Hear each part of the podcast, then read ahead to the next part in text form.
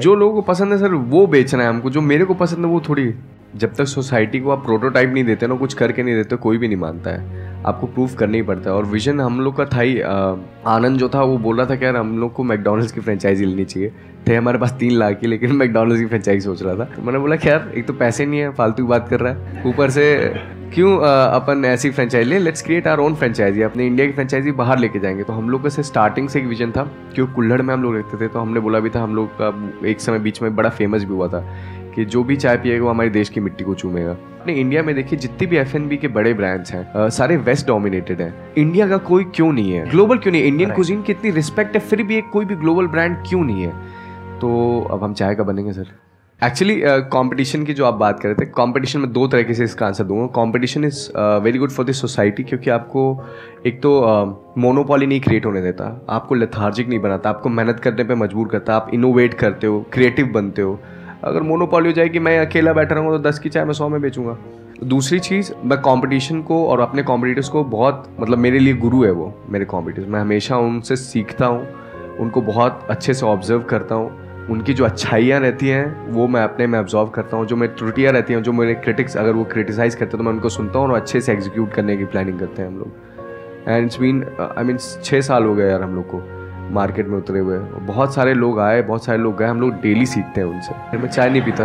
मैं सर कभी पी नहीं मुझे कभी पसंद आई नहीं मतलब। जो लोगों को पसंद है सर वो बेचना है हमको जो मेरे को पसंद है वो थोड़ी जगह छोटी थी लेकिन इंस्पिरेशन मतलब ऐसे हम लोग देखते रहते थे कुछ ना कुछ टीवी में पेपर में। तो मेरे को ना एस्ट्रोनॉट बनने का बड़ा मन था कि दुनिया को देखना तो ऊपर से देखना है। और भी फिर चेंज होता जाता था बचपन में कि कभी क्या बनना है जिससे भी आदमी देखता है कि यार इसका लोग बहुत नाम लेते हैं इससे बहुत ज़्यादा इंस्पायर्ड होते हैं अपने को वही बनना रहता था। हर दूसरे तीसरे दिन अपना चेंज हो जाता था। हाँ। कभी एस्ट्रोनॉट बनना कभी डॉक्टर बनना है हाँ। कभी क्या कभी क्या। फिक्स नहीं रहता था काफ़ी दिन तक फिक्स नहीं था। बहुत रोलर कोस्टर राइड है ये स्कूल की भी।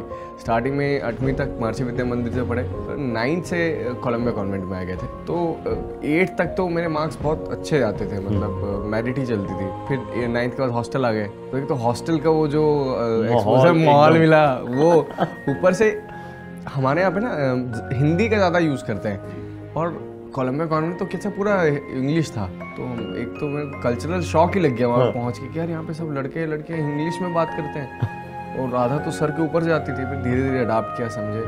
लेकिन पढ़ाई में ज़्यादा मन से ज़्यादा को कैलकुलर में ज़्यादा मन लगा खेलने कूदने में ज़्यादा मन मेरे पापा तो एकदम क्लियर थे कि तेरे को ना यूपीएससी करनी है। Uh, लेकिन जब हमने कॉमर्स लिया तो हमको समझ में आया कि यार एक दो रोल ये भी है सी एस हैं जो उससे सर मतलब ऐसा होता है ना कि जाकर ज़्यादा नहीं महँगा तो फ़र्स्ट कॉपी सेकंड कॉपी बोला चलो सी सी ए करते हैं सी ए बहुत अच्छा होता है। हाँ। तो सी ए भी निकल गया मेरे से नहीं हुआ मतलब सी ए भी ऐसा था कि उसमें भी काफ़ी आपको पढ़ना पड़ता है। अकाउंट्स अकाउंट डिजिट्स पढ़ के मैं बोर हो जाता था मैं फाइन आधी जनता कॉमर्स वाली सी ए बनना चाहती है जी। और आधी जनता देती है आई एम के लिए प्रिपरेशन में कैट वगैरह की। तो पहले मैंने वो किया वो नहीं हुआ तो फिर मैंने आई का किया। तो आई में फिर वही अंग्रेज़ी के चक्कर। तो उधर नहीं हुआ। फिर जब ये दोनों कर लिया फिर यूपीएससी के लिए निकल गया दिल्ली। जब मैंने बुक्स की लिस्ट देखी तो एक्चुअली बुक्स की लिस्ट बहुत नॉर्मल सी रहती है। आपको एन पढ़नी है। और उनके कुछ स्पेसिफिक जैसे लक्ष्मीकांत हो गई हाँ। रमेश सिंह ऐसे कुछ बुक्स आपको पढ़नी रहती हैं। और लेकिन वो बुक बहुत अच्छे से पढ़नी रहती है आपको। और बोला पेज टू पेज तो ना हो पाएगा भाई। मतलब ये तो थोड़ा मुश्किल लग रहा है मेरे को। और फिर मैंने देखा जब लोगों को वहाँ पे कैसे प्रैक्टिस करते देखिए भैया अठारह अठारह घंटे लगे हुए, अठारह उन्नीस घंटे। कमरा वमरा बंद करके निकलते ही नहीं है। सिर्फ़ खोलेंगे बाथरूम जाएँगे बाथरूम जाके वापस। मैं बोला, भाई, ये तो तपस्या है ये। तो डेडिकेशन है। ये मेरे ऐसे आदमी के लिए मैं बहुत जल्दी डिस्ट्रैक्ट हो जाता हूँ छोटी छोटी चीज़ों से। तो मैं बोला कि यार मेरे से नहीं हो पाएगा यार ये। तो कुछ दिन तो ट्राई किया। तो कुछ दिन दो साल ही ट्राई किया पूरा। सुबह पेपर पढ़ा यूपीएससी से बहुत सारी चीज़ सीखी मैंने बहुत सारी चीज़ सीखी यूपीएससी से। लेकिन फिर मेरे को लगा कि यार ये मैं शायद इतना मेरी इतनी औकात नहीं है कि मैं यूपीएससी निकाल पाऊँ।